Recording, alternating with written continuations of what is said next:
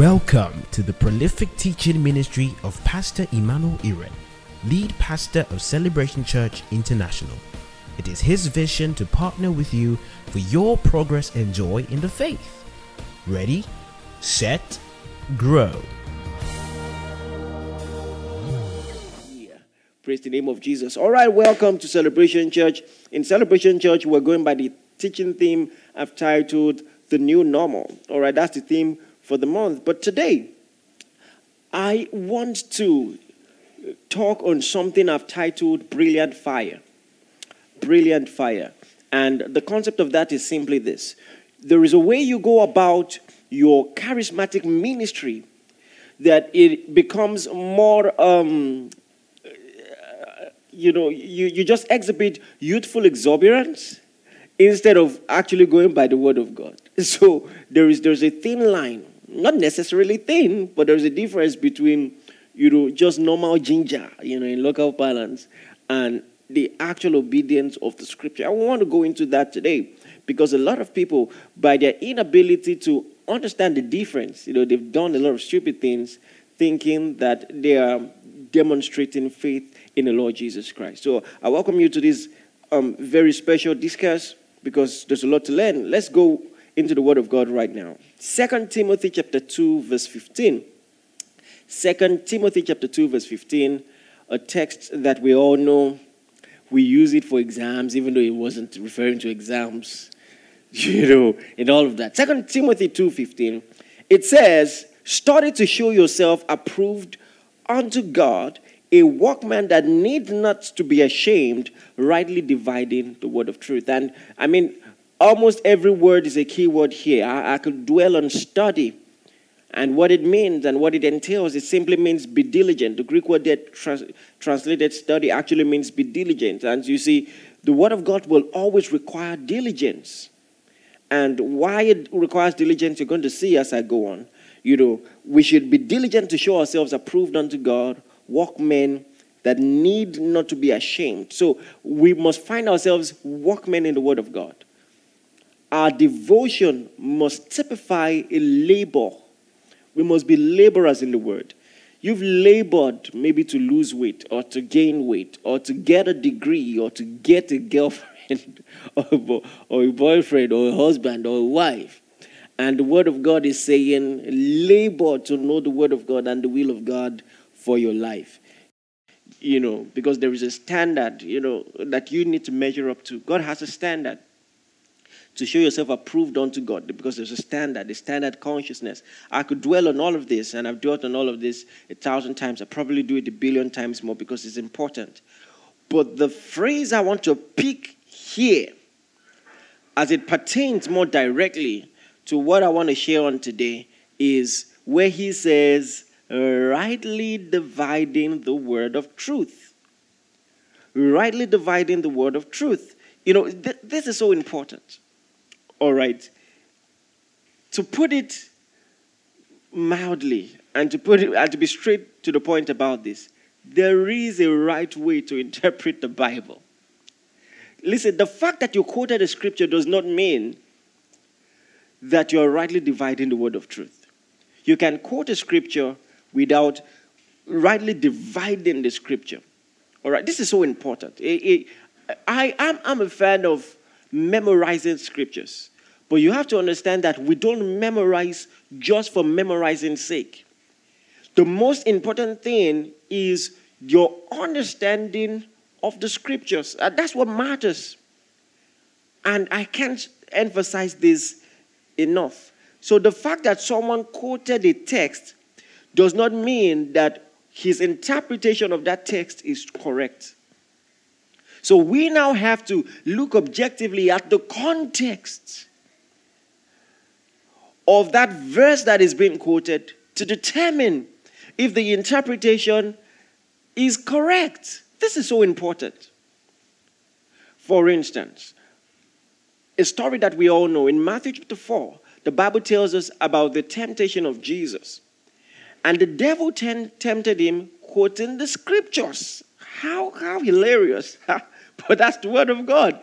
The devil told him, If you are the Son of God, Jump from the pinnacle of the temple, for it is written, He shall give His angels charge over you. You know that text we've been using for this new normal all this while. The devil quoted it once. the devil knows the scriptures too. You know, so uh, what differentiates you is that you understand the will of God expressed in those texts, having mastered the principles of biblical interpretation. This is so important. This is so important. So, the devil quoted Psalm 91, but he was using it to tempt someone against the will of God, as against the proper function of the Word of God, which is to aid us in God's will. Isn't it funny? It was used for the direct opposite. And a lot of people, in their so called um, interpretation of the Bible, have strayed away from God's will. And it's the saddest thing that can happen to anyone. To be making an attempt to follow God, to follow His word, and to be going the other direction. That's not my portion because I'm a workman in the word. By the way, the Greek word translated rightly dividing is orthomodeo. It is spelled O R T H O M O D E O. You know, it doesn't matter how you pronounce it. The most important thing is to understand what it means. And that Greek word actually means to give a straight cut. You know, just yesterday, um, my my daughters were doing some artworks, and you know, it was a family affair. So it was my duty to cut the flowers because she was doing like a small garden. So I drew out the flower on a paper and then I was using a scissors to cut it. And you, if you've done this before, you, you will realize that you need some level of accuracy, especially if it's not um, just a straight line. So you want to trace it exactly. And it's very interesting that orthomodeo was used to describe our interpretation of scriptures because there has to be an accuracy. You have to follow it line by line and precept upon precept to get the correct image that you're trying to trace out. Do you understand? And so it, it simply, it actually more directly means to dissect. To dissect. But you are dissecting with intention there is a predetermined image that you want to arrive at. And that's what that Greek word actually means. Uh, that's what it means figuratively. But of course, you know, just like English language, you know, that has figures of speech. This is actually a figure, figure of speech, and it simply means to expound correctly. To expound correctly. He's just saying, rightly interpreting the Bible. That's what it means by rightly divided rightly interpreting the Bible. And I cannot stress this enough. This is so important. You need to correctly expound the divine message. You have, you have a challenge in the word in the word of God. You are, you know, the, the, the how can I put it? The word of God deserves that diligence to rightly de, um, divide the word of truth, especially when we're talking about something as sensitive as health and healing. Don't joke with this. Don't joke with this. You see, we have the propensity as humans to go one extreme. I mean, just look at politics, for instance. I, when you see people's views, uh, it, it's, it's always very interesting. Uh, what example can I give you? But anyway, I don't want to go into that. But, but generally, you see someone observing, you know, an extreme. And in the bid to correct that extreme, he goes the other extreme. And the, the, the question is, why can, can't we just stay in the middle and be balanced and be accurate? You know, we, we, we just tend to do too much all the time. We just tend to be extra. All right?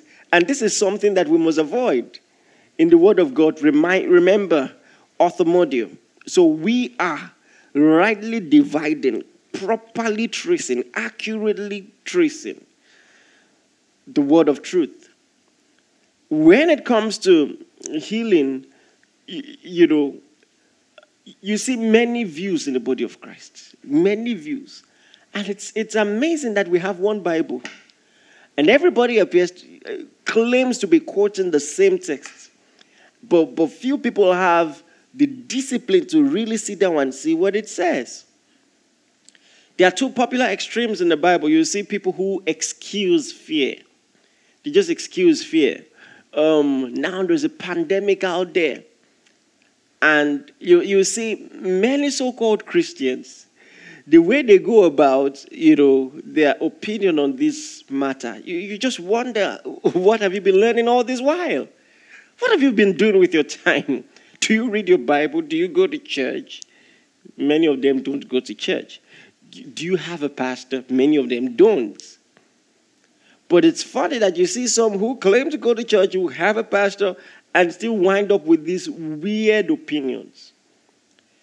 And it's just, it's just sense knowledge most of the time. And you see, you have to have the humility to look into the Word of God. You know, a pastor says, forgive my giving this example. A pastor says, allow pastors to go and pray for people who are taken with the pandemic and people are putting in the comments. Now, those, our international audience will have to forgive me for this one. I want to use local parlance, in-house joke. Some people are commenting and they are saying, Egungu, be careful. You know, like, uh, that Egungu is, you know, there's a language, language in, in our countries, Yoruba language, and it simply means masquerade.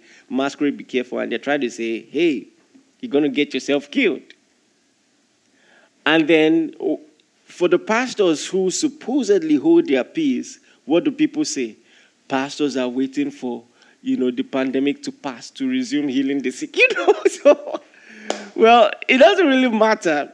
You, you know, you can never satisfy people, and thank God, any sane minister knows that he, he's called to just do what God has asked him to do when it all comes down to it. But why is it that, why is it that we always excuse ourselves from the Word of God. We always excuse ourselves from the Word of God. It's very sad, and, and that has to change. And you see, people who have embraced the bias, even if you explain, you know, texts, they will come up with new ones because they are just naturally doubtful. Okay, what about this text? And you say, oh, that's not what that means. What about Job? Uh, we've done a teaching on Job. We've, we've trashed that out before. They say, oh, okay, okay, okay. What about Paul's thorn in the flesh? We've done a teaching on Paul's thorn in the flesh. We've trashed that out. You know, they keep coming with new stuff because their mind is set on doubt. Their mind is set on doubt. And if you're not careful, even if we keep explaining all these texts, you, the devil will keep coming up with new ones for you. And of course, there will always be answers, you know, but the question is when would you get serious? You have to get serious. You cannot keep doing this to yourself. You're getting old. it's high time you grew up. You know, so this is so important. I want to give you, you know, I just feel led to talk about one that some people talk about you know, you say, Paul had eye problems. you know, why did he say that? Because he told the church at Galatia that he has boldly written to them. So they say he had the eye problem, so he had to write it. You know, and and then they now, apart from that, they said he just had all kinds of sicknesses. We've explained Paul's thorn in the flesh you know, but they hang on to texts like Galatians chapter 4, verse 13. Now, I just want to trash this out as fast as possible. Galatians 4 13. It says, You know how through infirmity of the flesh I preached the gospel unto you at the first. Oh, Paul had infirmities. And they think that infirmity must always mean sickness. No. No.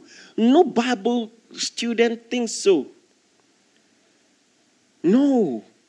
Infirmity refers to any form of inadequacy.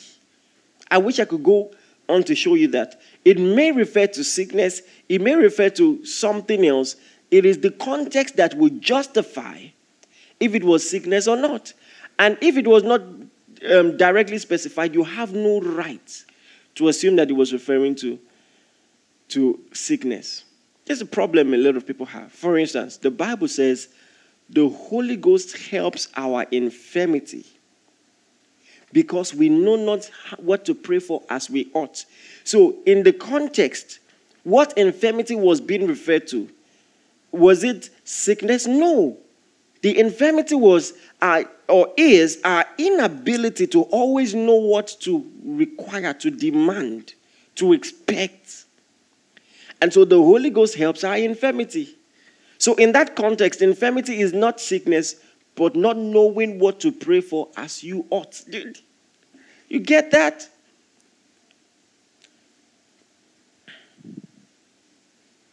In this case, yeah, this was actually physical. I'm talking about Galatians 4:13.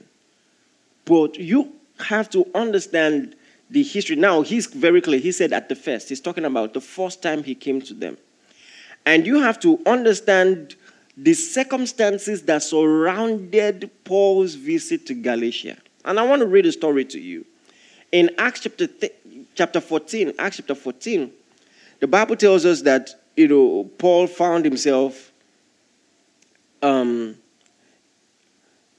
preaching in some place, and you know the people just got carried away. And they began to say, because of the miracles they saw, they said, The gods are come down to us in the likeness of men. This is Acts chapter 14, from verse 11. You know, and they began to name, they began to name him and, and Barnabas. The Bible says they called Barnabas Jupiter. You know, some people, you know, are still so silly today. They are so into planetary space and they try to be mystical about it and, and, and all of that. You, you hear believers talk and they, they talk weird. I remember the first time someone asked, he said, What's your spirit animal? I said, What? My spirit? What?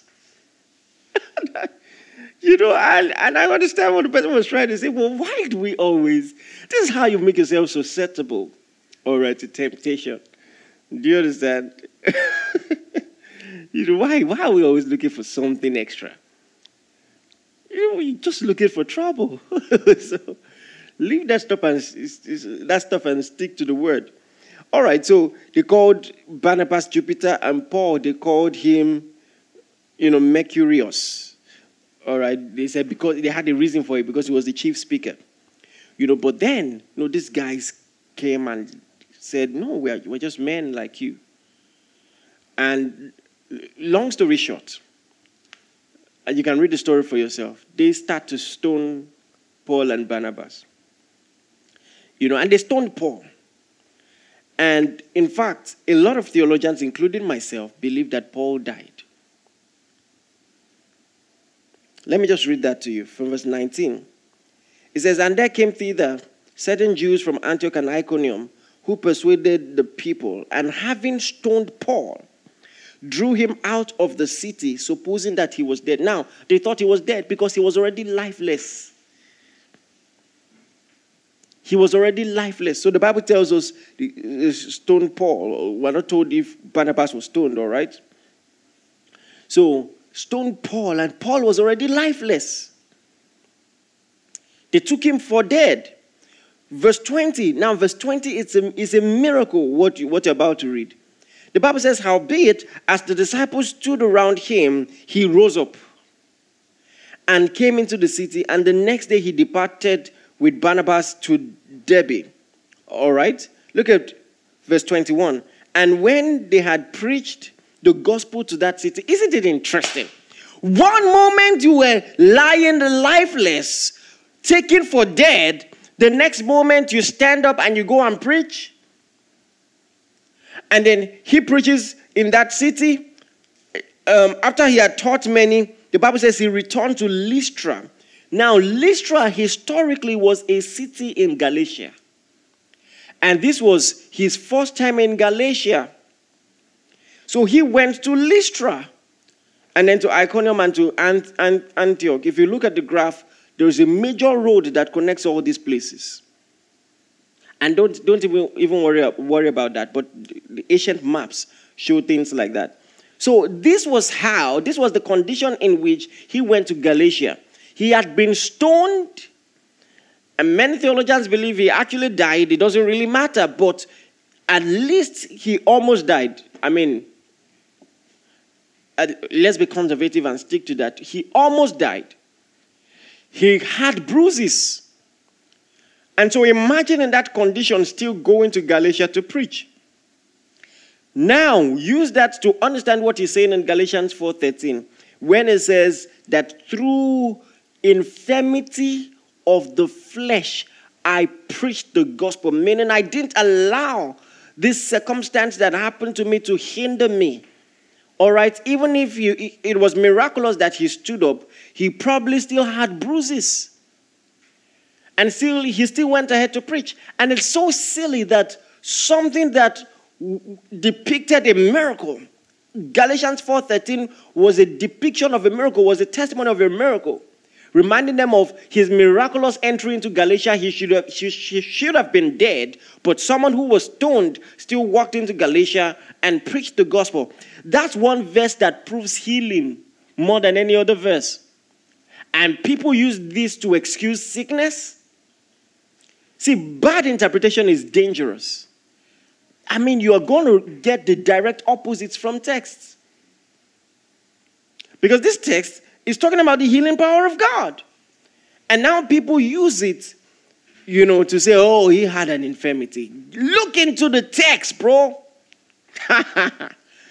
Look into the text, sister.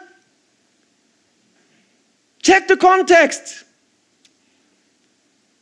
Popular theological joke if you remove the texts from the context, I mean, from the word context, if you remove texts from it, what you're left is with is can. So you're a con man. You know, don't deceive people. Look at the text objectively. And so that's one extreme. A lot of people have found always looking for excuse, excusing sickness, excusing disease. And the devil is there laughing, waiting for you to conclude that he has every permission to buffet you for no reason.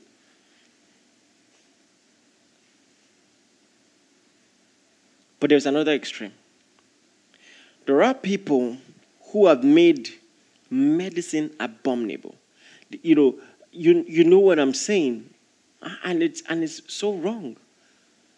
In fact, there are deeper, even more wrong perspectives to this. But there's just a body language amongst charismatics, you know, that some are actually outright, it's not body language. You know, that just suggests it's wrong to take medicine.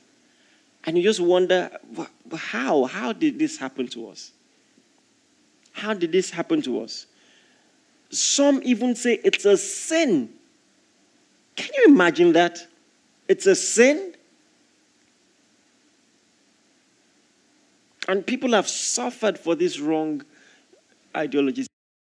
There are Christian sects that totally abominate the use of drugs. They abominate it. And so their children will be sick. Many of them have died. And, for some common cold or malaria, it's terrible. It's terrible. Listen, we believe in the healing power of God. We emphasize it every day. But to say that taking drugs is wrong, that's not biblical at all. All right, it's not. It's not. It's not. You know, and the reason why this is hurtful and painful is that a lot of people, in their bid to display the power of God, they throw compassion out of the window. Have you seen people, when they see someone who is sick, instead of them allowing the compassion of Jesus to overwhelm them, whilst trusting for a miracle, at least to feel just normal human compassion for them. Their own priority is this. Uh, so, why did this happen? and investigator, well done. but hey, there's a human being in your front who is going through stuff. You know, this was what happened in John chapter 9, and I don't know where time is running to, but I will just try to cover this as fast as I can. John chapter 9 from verse 1. The Bible says, And Jesus passed by. He saw a man who was blind from his birth. And his disciples asked him, Look, look at this weird question. Saying, Master, who did sin? This man or his parents that he was born blind? Nobody has to sin for things to go wrong on the earth. Don't you understand? The earth is fallen. The first man's sin was enough. The Bible says, by one man's disobedience, sin entered into the world and death by sin. That's what the Bible says. And now everything is wrong. Something changed about Adam's body. And he transferred that frailty down and passed it to, to all mankind. And that's why there is death and that's why there is sickness. So he didn't have to be that boy's parents. They didn't have to do anything wrong. And for God's sake, why would you see someone who has that condition and what you're thinking of is who sinned? You know, some people, listen, whilst you should be glad and grateful to God for the privileges you have in your life, it becomes terrible when you think that things are going well for you because you're faithful to God and not going as well for others because they are not. It's a terrible way to think. It's a poor understanding of the grace and the mercy of God. You're asking who sinned? Your poor theology has thrown compassion out the window. You literally need to repent. And you know, you know what I've observed? There's a difference between faith and fear. And many times, religious people mask their fear with the semblance of faith. It's not faith, it's fear. Have you seen a lot of people who don't even have the nerve to be around people who have disabilities? And they mask it as if, you know, they are feeling compassion and they want their healing. Ah, why should they be like this? You know, I want them to change. But, but, but the reality of the situation is, you know, you are so scared that you, you can't even recognize the person as a person and just simply be there for the person and care about the person. Trust for the person's miracle, pray for the person, believe for healing and all of that. But when it all comes down to it, be there for people. Don't make it as if, you know, on, they don't have the right of access to your life until there's no disability or unless there's no disability. It's a terrible way to think and live. You are masking your fear. You're masking your fear. Are we going to talk about the fact that, yeah, we trust for the miraculous and we will, can I tell you something? This ministry will always be known for charismatic emphasis. But hey, are you going to be thankful for people who, despite the challenges and the trials that they've been through, were able to make much of their lives? That's, that's something to encourage also. That's something to be thankful for. The notion that no matter what you, you go through, it doesn't have to be the end of your life. You can still be purposeful. You can still be effective in the will of God. And yes, God's perfect will is healing, and we will continue to insist on that. But don't stop being a blessing to humanity just because there is something you're waiting to change. Don't do that. Don't do that. And, and it's an ideology that we must, we must change in the body of Christ.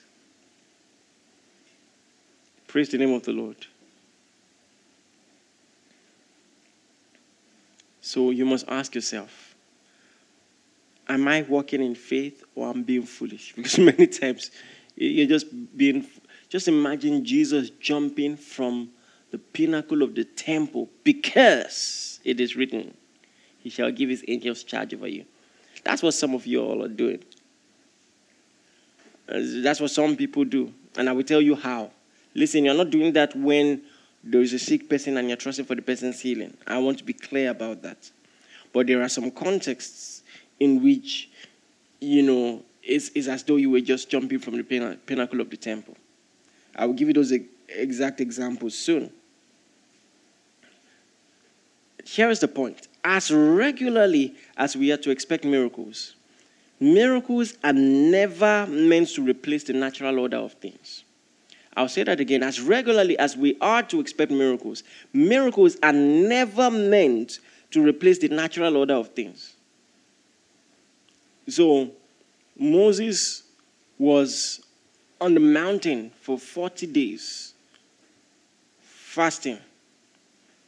He was supernaturally preserved. Jesus was on the mountain um, or in the wilderness, 40 days, fasting, supernaturally preserved. But that did not mean that he won't eat in his earthly ministry because he's the Son of God. It doesn't work that way. Time and again, we see he was hungry, he was thirsty. He, we, we saw that. He could eat and he ate. So, no matter how spiritual you are, you're not going to come to a point where you don't need food again or you don't need to drink water again it's, it's not going to happen. So, whilst you expect the miraculous, understand that the natural order of things will never change. Some of you all do too much, like I said already. Some of you, if it was you who walked on water, that's the last day you will spend money on transport. if you walk on water, that's the last day you spend money on transport. but can I tell you something? It doesn't matter that you walked on water. Oh, good. Jesus walked on water and he walked into the boat and they went back to shore. You have to understand that. You have to understand that. So it's not he didn't start a walk on walk on water gang. That's not what he did. All right. That's not what he did. So this is so important. And so I, just want to share with us some things that we need to know um, as it pertains to the natural order of things, especially pertaining to healing and things like that. And these are things that we need to emphasize. You know, one of one one healing preacher that I respect, Pastor Chris Oyakhilome, he said this. He said, if people drank more water, we will see less people in the healing school waiting for a healing. And that's so profound. Now, you cannot accuse him of lack of trust in the miraculous. He has a healing school. but he's just telling you there will always be a place for doing the right thing physically, doing the right thing biologically, doing the right thing to preserve your health. There will always be a place for that, and that's so important.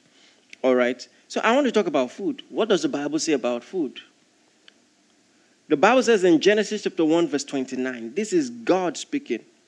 The Bible says, And God said, Behold, I have given you every herb bearing seed which is upon the face of the earth, and every tree which is in the fruit of the tree yielding seed. To you it shall be for meat. So uh, God ordained that we eat. You have to understand this.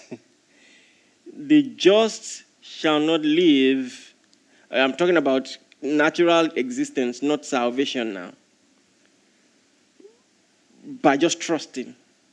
That one, you will be sustained by food. You'll be sustained by food. You have to pay. And so the Bible says in 1 Corinthians chapter 6, verse 13, a lot of people use this in the negative, but this also tells us something important that we must bear in mind. It said, meat for the belly, and the belly for meat, God shall destroy both it and them. So, yeah, the belly will be destroyed, I mean, and all of that. And, and I wish I could go into that. It was, the emphasis was appetite and all of that. But when it all comes down to it, meat is for the belly.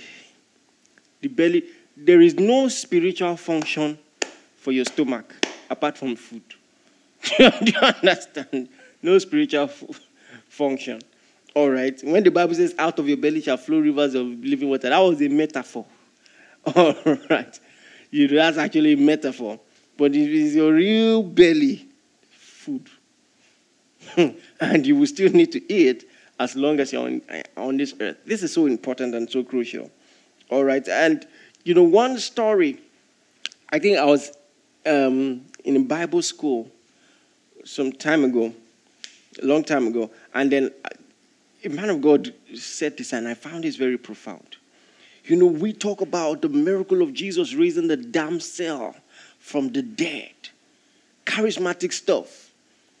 talitha cumi, young lady, I say unto you, arise. And you know, she that was dead, you know, is alive now. But when she was raised back to life, what did Jesus say? Mark chapter 5, verse 41. What did he say? The Bible says he told them to give her something to eat. That's verse 43. Give her food to eat. Why would someone who was raised from the dead need to eat food? I've seen the power of God. I don't need all this kind of stuff again. Sister, sister, please eat your food. Otherwise, you know what? Guess what will happen? Just guess. You die again. You're going to die again. So, so eat your food. Eat your food. You know, so I mean, right in the heat of the miracle, of the miraculous, and in the heat of the miracle, as everybody was celebrating, ah, she's alive, she's alive. Say, Give her food. Give her food. Let her be eating and be greeting all of you. Give her food immediately. This is so important. So, we are not to be, as far as the natural order, order of things is concerned, we are not to be sustained by the miraculous, as far as you know our natural body is concerned. All right, we are to expect the miraculous, but we are not to be sustained by the miraculous. And by that I mean you're still going to need to sleep. It is what I'm going to talk about next. You're still going to need to eat. You see, you, you, you have to rest. I've said it time and again. The modern day culture, in, when you talk, talk of mega cities in the world, um, cosmopolitan areas in the world, New York City, you know, some places in, in London, maybe Lagos. Let me say that again Lagos. For God's sake, the culture is ungodly. It's not, it's not, it's not, it's not. A lot of people have forgotten the principle of rest. Some even brag about it. I walk 20 hours daily. That's not a virtue of God. That's, that's a sickness. We need to pray for you. You don't, you don't sleep. I walk 20 hours daily. We don't envy you. We don't envy you. It's not right. What time do you spend for your family? What time do you rest? At what time do you rest? Stop it. Stop it. Get some rest. Some of you have overworked yourself. You've overworked yourself. You don't even know how to relax anymore. You don't, you don't know how to just lie down and sleep. It's bad. Some of you, the Lord is watching you. This lockdown period, you've not been sleeping.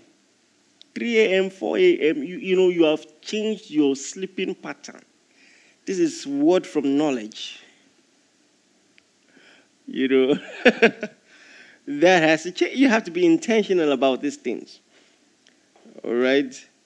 You have to be intentional about these things. Because, hey, it doesn't matter the anointing and the grace on your life. If you don't give enough time to rest, you're going to be in trouble. You're going to be in trouble. You know, something, something happened years ago. I was overworking myself. I'd worked all day, laid on the bed, I still opened my Bible as tired as I was, and I was reading. My wife brought food for me, put it on the bed, you know, which was bad enough. Why are you eating on the bed? But put it on the bed, and I said, Thank you. And I looked away from the food, and I was just walking.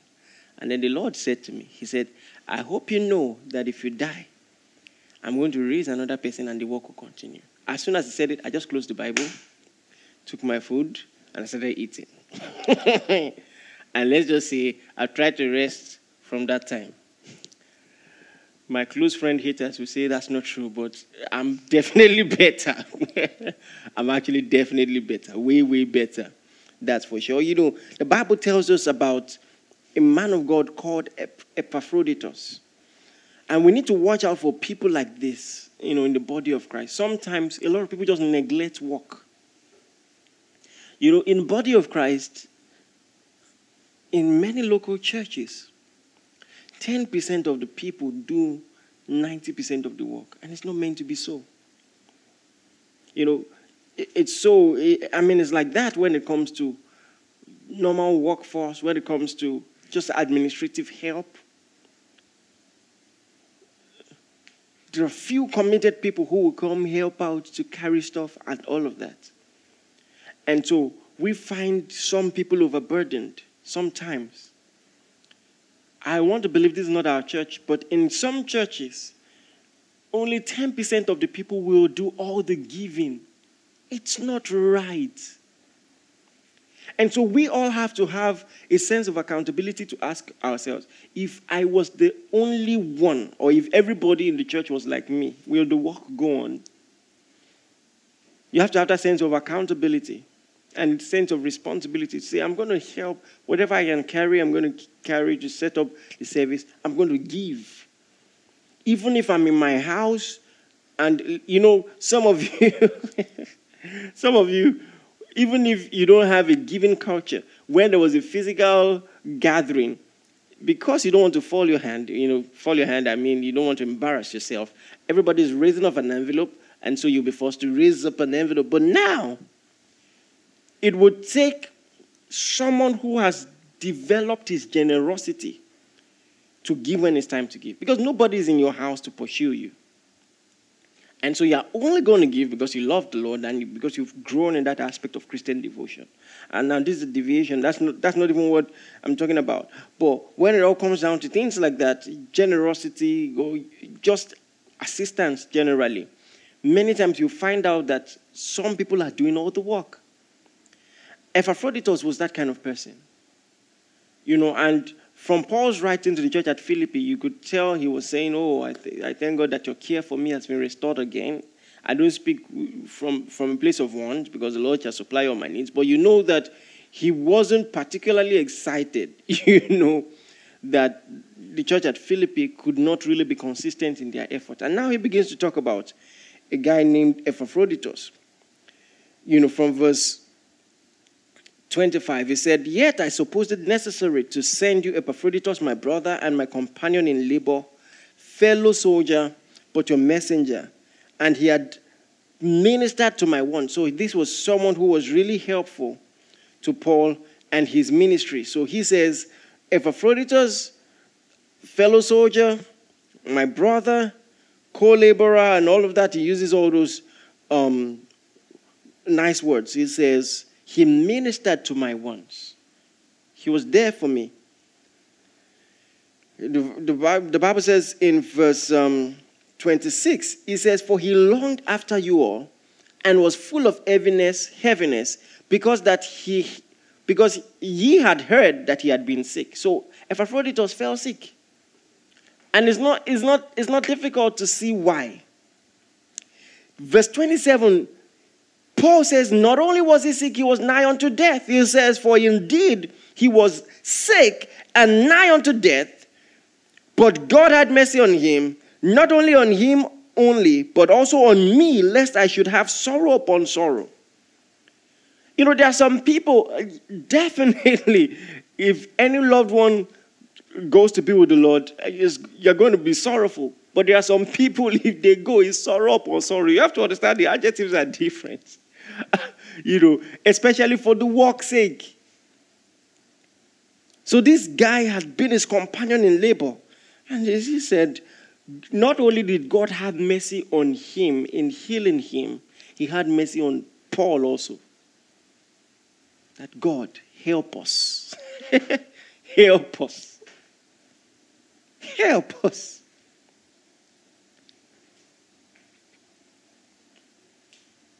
Look at verse 30.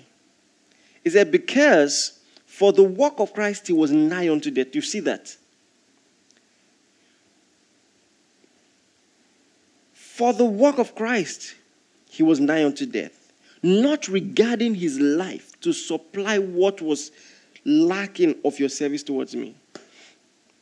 You know, there are just some people who say, oh, well, we should be more handling this, but people are not there, and the work must be done, so I'm going to do it. Epaphroditus was such a person. And he broke down. There's a popular legend in the body of Christ who died of exhaustion. He was a missionary in Africa. And he just couldn't, I mean, there was so much demand on his ministry. He died of exhaustion. So, so this is a real deal. All right. This is a real deal. And a lot of a lot of people today think that you're not functioning in faith when you talk about things like this. But Paul could think about that. Paul could talk about Epaphroditus who was sick. He didn't think it was a contradiction to his healing ministry. No, he, eh, no, he's sick. God had mercy on him. He's better now. Thank God. He talked about it. In fact, more outrightly, he talked about another guy called Erastus. 2 Timothy chapter 4, verse 20. 2 Timothy chapter 4, verse 20. He said, Erastus abode at Corinth. Not Erastus, I beg your pardon. Trophimus, I beg your pardon. He says, But Trophimus have I left at Miletum sick. So I, I had to leave him behind because he's sick. This is Paul, the great miracle worker. But some, well, he left him, he, he was sick. Because sometimes some people just need a break. Do you understand that? They just need a break. They just need to rest. You just need to rest. And can I tell you something? Thank God for the miraculous, but you, when you need to rest, you need to rest. It's that simple. Jesus rested. Jesus slept so hard, a boat was sinking, and he did not wake up. I mean, so how do what does it mean for a boat to be sinking? It means water was entering into the boat. So very likely the water was touching him and he, he was so tired he did not wake up. When you read this, about the schedule of Jesus, you will understand why he was workaholic. There was so much demand on his ministry. And so he slept. And rightly so. He slept and the Father was pleased. You have to understand this. There's a type of sleep that God will endorse. My son, try. Sleep. Body will disturb you. there's, a, there's a time you need to act on the word that says he gives his beloved sleep. You act on it. It's my right. I've tried. so that's so important. All right. I want to talk briefly on exercise. You know, a lot of people say, oh, bodily exercise profited little. He said little in comparison to eternal verities. You have to understand this is this is a different. He says bodily ex- exercise profits little, 1 Timothy 4 8. Bodily exercise profits little, but godliness is profitable unto all things. So in context, he's comparing it to godliness. And of course, in, when you compare it to godliness, it's little.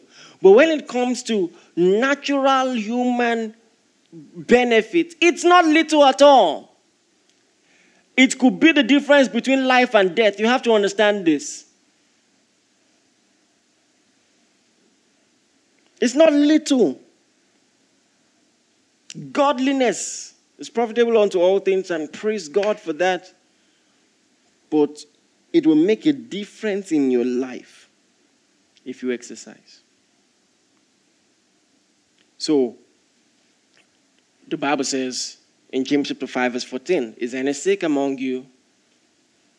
What do you mean? Why are you doing? What do, why are you sick? Is that what he says? Oh, you don't know better. You should know better. Why are you sick? Is that no?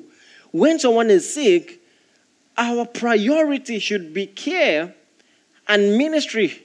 That should be our, our priority. In no time to be rationalizing and saying, "No, why? What? What happened?" Mm-mm. Is any sick among you? Let them call for the elders. Let them pray. It says the prayer of faith will save the sick. Simple. Simple. Simple. I'm saying this so that you can renew your mind. So when you see someone sick, it's a different type of law to be saying, ah, so what, what went wrong? You're not even thinking about what the person is going through. That's what you're thinking about. Think about Jesus, the resurrection and the life, crying at the burial of someone he knew he would raise up. Why did he cry? Because you see, the fact that you function in the miraculous should not stop your ability to show empathy and compassion. You have to understand this. When he was crying, he knew he would raise Lazarus up. But he could still cry. You see, you know, when you, when you want to preach at a burial, don't just go and say, Why are you crying? Why are you crying? Why are you crying? Don't you know that we will see him again? We know. but in the meantime, we're still going to miss the person. So it's okay to cry. But you don't sorrow upon sorrow like them that have no hope. There's a difference. But at the same time, all right, it's okay to show some level of empathy. This is so crucial. The title of this sermon, once again, is Brilliant Fire. I want you to go about your spiritual devotion in a way that is biblically accurate and intellectually sound.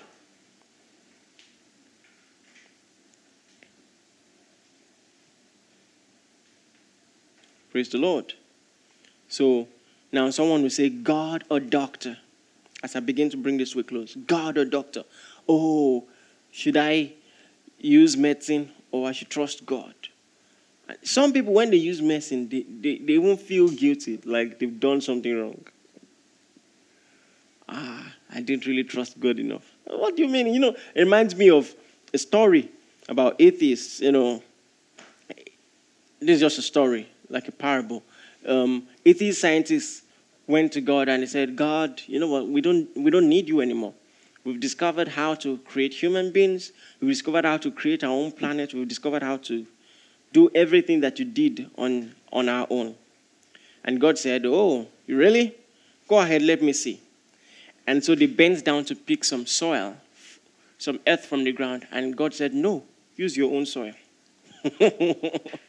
You get the idea? How can you say you don't need God and you still use something that is His? Do you understand? And this is the idea. How can you think that using medicine is a contradiction of faith if medicine is a gift from God? I mean, every single drug comes from a creation of God, maybe a plant Can I tell you something? There has never been a recovery in the history of humanity that God was not involved in. Because the, the antibodies and the natural defense system in our body that fights against disease, He put it in there. The crops that, so, that have medicinal value, He gave that to us. It's Him all the way. It's Him all the way. You see? That's something you have to understand. So it's never God or doctor. How then do I know I should use medicine? First of all, you should never come to a point where your sole trust is on medicine.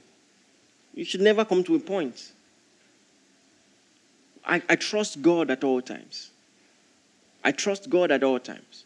And sometimes you know in your spirit that you don't need medicine. You just know. You know in your heart of hearts that you don't need it. It's a different ball game. But hey, God's will is for you to be sound in your health. And for you to be sick and to ignore medical help, it makes no sense. It makes no biblical theological sense. It's a very wrong thing to do. You have to understand that. You know, look at Ezekiel chapter 47, verse 12.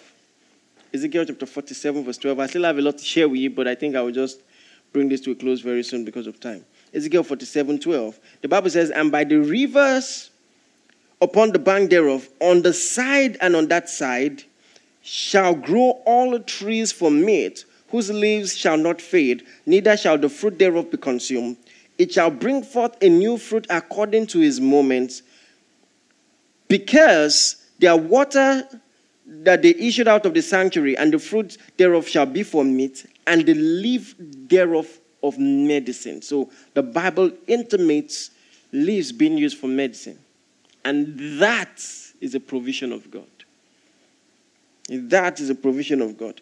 And you know, the interesting thing is, many times we see that healing was a combination between the miraculous power of God and means, natural medicinal means.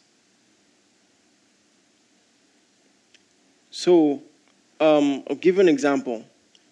In Isaiah chapter 38, the Bible says the prophet was told to tell Hezekiah, hey, put your house in order because you're going to die. And Hezekiah faced the wall, made some declarations, only the living shall praise you, and such as I do this day, and all of that. And God, in his mercy, tells the prophet, go back and tell Hezekiah, I've added years to his life. And he didn't just stop there. In verse 21, this is the specific instruction that was given. The Bible says, For Isaiah had said, Let them take a lump of figs. Oh, this is interesting. Let them take a lump of figs and lay it for a plaster upon the boil, and he shall recover. A lump of. So now, it was a supernatural recovery, but there was something that he was to do to act on the word of God, and it happened to be medicinal. Take a lump of figs, place it for a plaster. Isn't that interesting? You see the same thing in 2 Kings chapter 2 from verse 19 to 20. You know, there was water that needed to be drunk, you know, but the people told Elijah, oh, we can't drink it um, because um, the water clearly had issues. And he said, bring me a new cruse and put salt therein. So he used salt. Salt has medicinal value. But in the workings of that miracle, salt was used. All right, so many times it, it's going to be a combination of both. I remember there was someone I was praying for in school. He was sick. I, I, just entered into a room, I think, to do something. Or, I can't remember what happened. I think I was coming from class. And he said, I'm sick, down, and I'm terrible, you know, in my health. I want you to pray for me. And I prayed for him. As I was stepping out, the Lord said, Give him the water in your hand to drink. And I know water is good, you know, for people who are sick, especially maybe cases like malaria and all of that. But I never read any stuff like that. The Lord told me, give him to drink. And, and so I gave him to drink. I, he drank it. Five minutes, he was jumping all over the place. This was someone who had been sick for a long time, jumping all over, over, all over the place, perfectly fine didn't need any other medication anymore. You know, so this is just something for us to pay attention to. I said all of that to say this, and this is the final thing I'm going to say before we pray and round off. Now there's a pandemic out there, and we are taking the Sundays, uh, I mean, all, all the service days actually, to emphasize, you know, what we've called the new normal our supernatural advantage in the Lord. However, I want to urge everyone who follows this ministry be smart. Take all necessary precautions. And in doing so, know that you are not, you are not poor in faith. you are not lacking faith. You are, you are using your sense. Can I tell you something? I told you on Sunday about the destiny of the earth. You have to understand. Never find yourself at the negative side of prophecy. Because when God says that this, the angel of death is going to pass over Egypt, the only thing that is going to keep you safe in that context is not, oh, I know who I am. You know, I am the righteousness of God in Christ. That, that has its place. But now there is a prophetic instruction stay in your houses and put the blood on your lintel. So there is both natural precaution and supernatural advantage pay, playing their part at the same time and in the same context. You have to understand this. Stay in your house.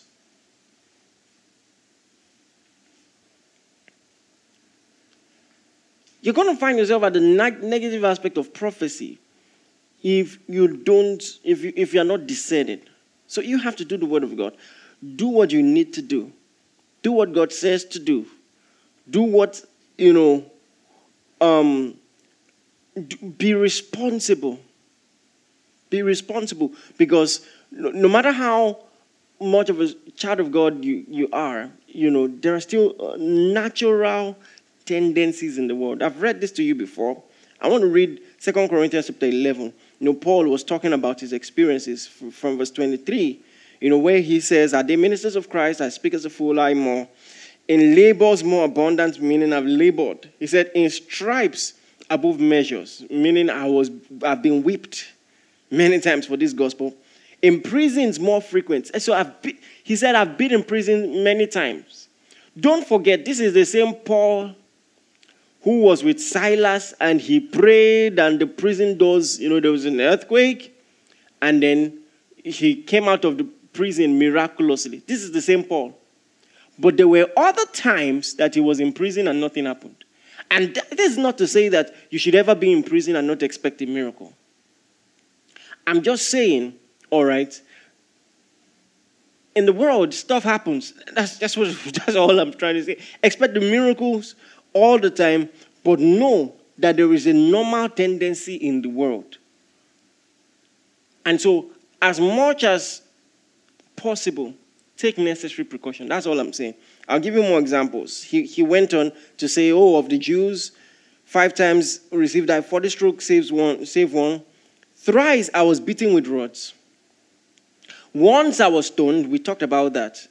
Galatians 4:13. Thrice I suffered shipwreck. Look at this one. Thrice I suffered shipwreck. Shipwreck? The great apostle Paul. What happened to journey mercies? Thank God for journey mercies. And thank God science has also given us better vessels that we can travel in. The same Paul, don't forget, in one of the occasions when there was going to be a shipwreck, he saw an angel telling him, Don't worry, no life will be lost. But the angel told him there will be a shipwreck. you know, it's interesting. You can't, sometimes you can't determine how the miracle will happen. You would think, oh, an angel is here. Oh, this ship is not going to be destroyed after all. But he said the ship will be destroyed, but no life will be lost. Think about that. The next time, you know, you are driving and you, f- you feel tempted not to use your seatbelt because you are anointed, remember this.